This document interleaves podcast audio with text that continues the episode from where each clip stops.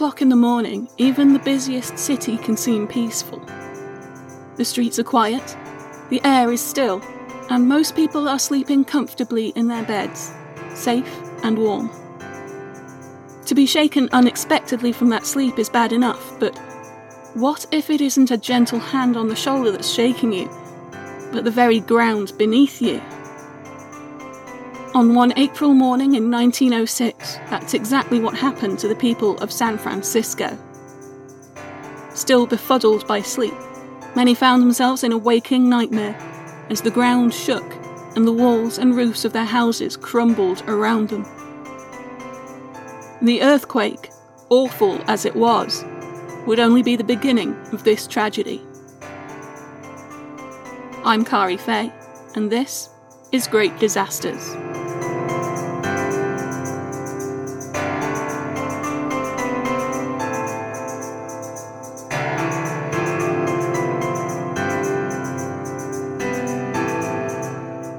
Jolt, jolt, jolt, sway, sway, sway, rattle, rattle, rattle, over big, age like tens of seconds, with a deep diapason of rumbling and then a great ugly last bang. To something like that was the rousing from sleep at 13 minutes past five in the morning of Wednesday, April 18th, 1906. That's how William Ford Nichols, Episcopal Bishop of California, described the earthquake in an account written originally for his children. It was the start of an extraordinary tragedy, one of the most destructive earthquakes in the history of the United States of America. In 1906, San Francisco was still a young city. Its population had exploded during the California gold rush, growing from just a thousand people in 1848 to 25,000 the following year. The first cable cars arrived in 1873, and as the century turned, it was the eighth largest city in America. By the time of the quake, some 400,000 people called the city home. Those early settlers perhaps didn't realize that they had built their city on unsteady ground, although earthquakes have always been a familiar phenomenon, and there had been plenty in the preceding decades. Most, however, were much smaller tremors, sufficient to shake the china and rattle the windows. This was an outlier, an extreme event which was felt from southern Oregon to south of Los Angeles and as far inland as central Nevada. The problem behind, or perhaps I should say beneath it all, was, of course, the fact that the city was built straddling the San Andreas Fault. On one side of the fault lies the Pacific continental plate, moving ever so slowly northwest, while on the other side the North American plate slides southeast. This movement is, on the whole, so gradual as to be practically imperceptible, but because rocks don't generally slide past each other with the greatest of ease, sometimes the plates get stuck. Pressure builds up until it reaches breaking point, and then the two plates snap past each other, causing an earthquake. On this occasion, the resulting snap ruptured the San Andreas Fault for an astounding 296 miles. The largest offset at the surface was measured at around 20 feet at Point Reyes, and it's estimated that at depth it could have been up to 28 feet at the northern end of the rupture. DeWitt C. Baldwin was just eight years old at the time of the earthquake. In his description of events over 80 years later, he said that he was not frightened by the tremor. Rather, his attitude was one of excitement and a desire to see and hear all he could, including the visible evidence of the Earth's force. With boys my own age, I wandered as far as I dared to explore some destruction sites and get a view of local fires. In some places, there were gaps on the ground. Some were about one foot to five feet wide, narrowing toward the inner earth. They seemed anywhere from two feet to over 25 feet deep, just like a crevice. Sometimes, when I dared to peer down the fissure, I would see fallen things inside. At times I couldn't see anything because the crack was frightfully deep and dark. For most, however, these were events that evoked fear, not curiosity. Emma M. Burke, wife of a San Francisco attorney, described the way the earthquake rattled their fourth story apartment near Golden Gate Park. We braced ourselves in the doorway, clinging to the casing. It grew constantly worse, the noise deafening. The crash of dishes, falling pictures, the rattle of the flat tin roof, bookcases being overturned, the piano hurled across the parlour, the groaning and straining of the building itself, broken glass and falling plaster, made such a roar that no one noise could be distinguished. We never knew when the chimney came tearing through. We never knew when a great marine picture weighing 125 pounds crashed down, not eight feet away from us. We were frequently shaken loose from our hold on the door, and only kept our feet by mutual help and our utmost efforts. The floor moved like short, choppy waves of the sea, crisscrossed by a tide as mighty as themselves. The ceiling responded to all the angles of the floor. I never expected to come out alive. Stand in front of your clock and count off 48 seconds, and imagine this scene to have continued for that length of time. And you can get some idea of what one could suffer during that period.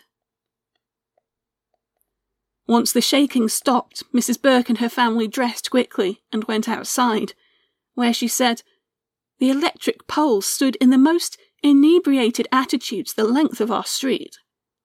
Chimneys on roofs, chimneys in the street, bricks and broken glass everywhere, stone steps gaping apart, wooden ones splintered, and buildings themselves at strange angles. Everywhere people were on the move, and not all of them had taken the time to dress. Arnold Genthe, a local photographer who took one of the most famous images of the aftermath, wrote The streets presented a weird appearance. Mothers and children in their nightgowns, men in pyjamas and dinner coat, women scantily dressed with evening wraps hastily thrown over them. Many ludicrous sights met the eye an old lady carrying a large bird cage with four kittens inside, while the original occupant, the parrot, perched on her hand. A man tenderly holding a pot of calla lilies, muttering to himself. A scrub woman, in one hand a new broom, and in the other a large black hat with ostrich plumes. A man in an old fashioned nightshirt and swallowtails, being startled when a friendly policeman spoke to him. Say, mister, I guess you'd better put on some pants. Genthe made his way to the St. Francis Hotel, which had not been damaged and which he found offering breakfast free of charge for as long as their supplies lasted. The lobby and the dining room were crowded. Near the entrance, we saw Enrico Caruso with a fur coat over his pyjamas, smoking a cigarette and muttering, Hell of a place, hell of a place. He had been through many earthquakes in his native Italy, but this one was too much for him. It appeared that when he was awakened by the shock, he had tried his vocal cords without success. Hell of a place! I never come back here. And he never did. Caruso had been in San Francisco for a performance of Carmen the previous night. Genthe's account was not the only one to mention the famous tenor, who was moved to write his own account to set certain facts straight. Some of the papers said that I was terribly frightened, that I went half crazy with fear, that I dragged my valise out of the hotel into the square and sat upon it and wept. But all this is untrue. I was frightened, as many others were, but I did not lose my head. Breakfast at the St. Francis may have been free that day, but in other places it came with a heavy cost. One woman on Hayes Street set about making breakfast, unaware that her chimney was blocked. The wall caught light, and fire spread to neighbouring buildings. Under ordinary circumstances, this blaze may have been contained, but the earthquake had ruptured both gas and water mains lines. There was little water available for fire crews to use against the fire, and plenty of gas leaking out to fuel the flames. This blaze spread and became known as the ham and eggs fire, but it was not the only one. Around the city, various fires started, spread, and joined together, becoming in a terrifyingly short time one great inferno. This blaze would quickly spread across the city, destroying many buildings that had escaped the earthquake unscathed. Thomas Jefferson Chase, a ferry building ticket clerk, described the scene on Mission Street. The street was like looking in the door of a furnace. Flames and smoke rolled with the draft created by the intense heat, rolling up the street with a roar, then up hundreds of feet. It was an awful sight. Businessman Charles Kendrick encountered the inferno as he crossed the city to check on his parents, describing various scenes in his memoir. As we stood there, the Grand Hotel, across from the palace, burst into flames from the intense heat, and Lower Market Street, which I had traversed two hours earlier, was now a veritable inferno. We were so intent in watching this terrible yet fascinating spectacle that not until he had gone by us and was turning into Market Street did we notice a drunken man leading a white fox terrier by a rope. We all shouted to him to turn back, but apparently the noise prevented his hearing and he moved on. As he did so, the north side of Market Street exploded into flame, engulfing the poor fellow and his dog, and we ran for our lives down Montgomery Street. As we did so, clouds of black smoke billowed down upon us until it was dark as midnight. By now, the fire had reached the tall buildings in the financial district, and the intense heat, creating a cyclone like vacuum, tore the chimneys and sheet iron from the rooftops and sent them crashing down to the street. A wooden framed, four story lodging house had stood on the corner of 8th and Market. Now Kendrick saw that it had collapsed like a house of cards the roof ending up only about eight feet above the ground. Moans and cries could be heard from the people trapped inside, and he joined with a dozen others in an attempted rescue. They were forced to give up as the fire drew closer. A week afterwards, Kendrick passed by that street corner. The building had been entirely consumed. The poor souls, he said, must have died agonizing deaths. From the top of Nob Hill, there was a clear view of the terrible scene.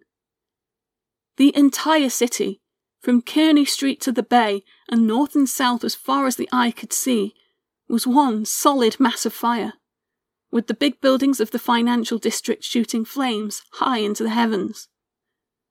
The whole scene was terrifying, yet majestic and awesome beyond the power of words. A great city vanishing in flame. Desperate measures were invoked to try and halt the spread of the flames. In an attempt to create fire breaks, houses were dynamited, expensive mansions demolished as the flames encroached. This was, in some places, merely ineffective. In others, it is said to have helped to spread the fire. Part of the problem was that one of the earliest casualties of the earthquake was the man who should have been in charge, Fire Chief Engineer Dennis T. Sullivan. A chimney had crashed through the roof of the fire station where he lived, and he was mortally wounded, leaving the fire department leaderless in its hour of need. Responsibility was passed to the military. While the Navy successfully mobilized tugboats to save the waterfront, Brigadier General Frederick Funston took charge of the soldiers creating the fire breaks. With hindsight, this may not have been ideal, it is said that when one is used to wielding a hammer, every problem looks like a nail, and the military man pursued the idea of fighting fire with explosions ruthlessly. Despite the natural resistance of civilian authorities to allow the demolitions, and the inexperience of the soldiers handling them, he is said to have been so set on this course of action that he seized and diverted some of those tugboats from the waterfront effort sending them away to fetch more dynamite.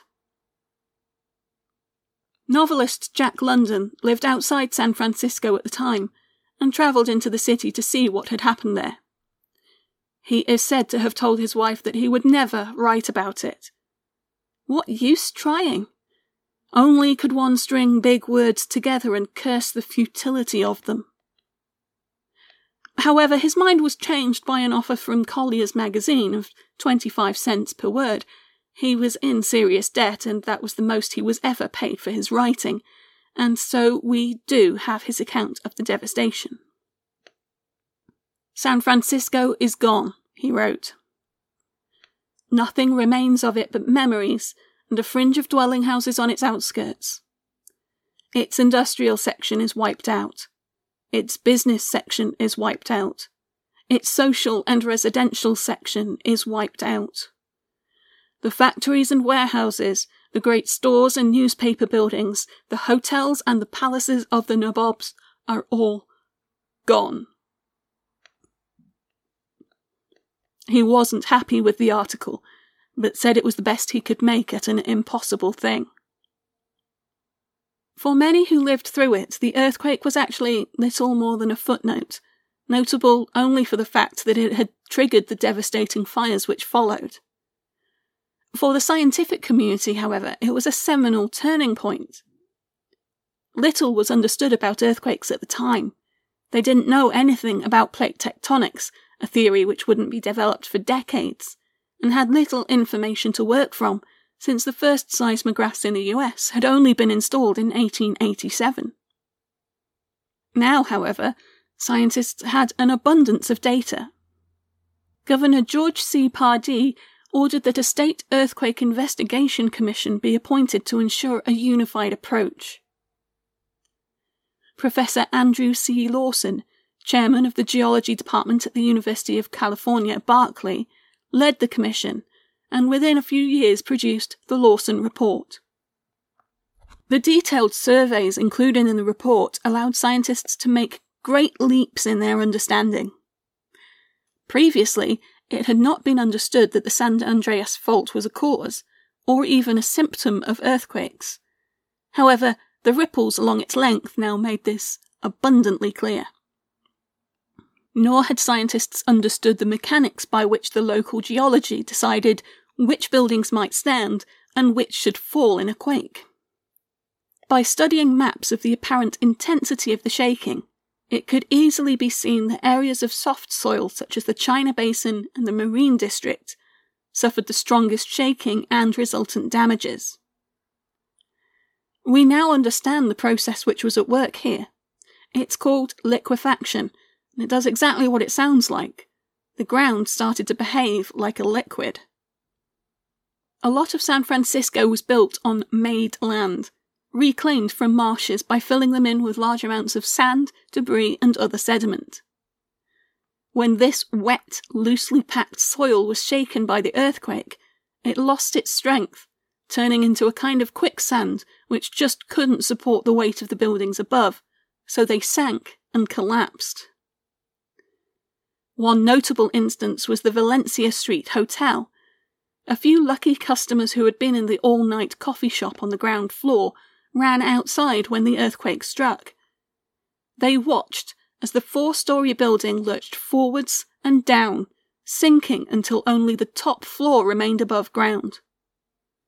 Many of those trapped inside were drowned by a burst water main. Rescuers tore the top of the building apart to try and save them, but, as in so many other places, were driven away by the fire. This new knowledge wasn't just academic. Knowing which areas would experience the worst movement in a future quake was vitally important to those now rebuilding on that very ground. And they were rebuilding, undeterred.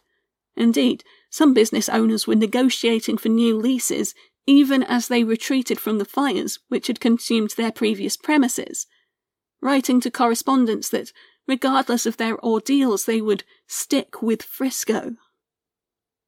This spirit of endurance may have led to a little creative accounting when it comes to the casualty numbers. Many of those mentioned at the time seem suspiciously low. Some estimates at the time went as low as 375 deaths, but many fatalities in Chinatown went completely unnoticed. A contemporary report of US Army relief operations recorded 498 deaths in San Francisco, alongside 64 in Santa Rosa and 102 in or near San Jose. In 1972, a report by the National Oceanic and Atmospheric Administration suggested that 7 or 800 would be a reasonable estimate. Today, it is thought that some 3 or even 4,000 were killed in the quake and fire. Nearly 250,000 left homeless as a result of 28,000 buildings destroyed and many more damaged. Tent cities rose up nearby to house them. They would remain for more than two years. The estimated cost of the property damage in the city was more than $400 million. That would be something like $10 billion today. Of that total, only 80 million, less than a quarter, was attributed to the earthquake alone. However, that may have been in part because insurance policies would often pay out for fire damage but exclude quake damage. Still, the city rose from the ashes and changed its face a little as it did so. The rich looked away from Nob Hill, where their mansions had once stood, and chose to move westward instead for better views and perhaps the convenience of rebuilding without having to clear out rubble first. Meanwhile, some of the residents tried to relocate Chinatown to a more southerly location, even going so far as to create a subcommittee on relocating the Chinese, because they thought the land they occupied was too valuable for the immigrant population. Those plans failed, and Chinatown was rebuilt where it was, to become a modern tourist attraction. There was also an unexpected and unofficial benefit of the earthquake for the Chinese population. Immigration laws at the time banned most Chinese people from coming to the States, but if they were born there, they could get in. Since public records of birth had been destroyed, it was now possible for many to claim that they had actually been born in San Francisco, some even going so far as to buy slots from other families and become paper sons and daughters. Plans to redesign the city were mooted, briefly considered, and then discarded, with the city rising up along much the same street plan that it had previously had. The new San Francisco adopted the phoenix as a fitting emblem. By 1915, it was hosting the Panama Pacific International Exposition, a thinly disguised excuse to show off to the world how well they had recovered.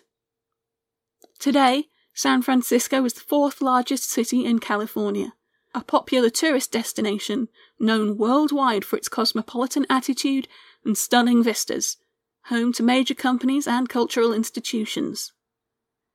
Building codes have been updated to take account of seismic activity, and modern infrastructure is designed to be as earthquake proof as possible. But it still stands on uncertain ground. Every so often, the San Andreas fault system sends ripples through the area, reminders of what it can do. The last major quake in the area happened in 1989, and scientists continue to study the fault, keeping a close eye on it and always trying to work out how to predict the next big one in time. But all they can say is, it may be coming soon. Great Disasters is written, researched, and produced by me, Kari Fay. For more information, sources, and further reading, check out the Great Disasters website at greatdisasters.co.uk. Or if you'd like to start a conversation, you can find the Great Disasters podcast on Facebook and on Twitter at great underscore disasters. If you'd like to support the Great Disasters podcast, you can become a Patreon and earn unique rewards at patreon.com slash greatdisasters. And if you're listening on iTunes, I'd greatly appreciate it if you took the time to leave a rating or a review. Thanks for listening and please do stay safe.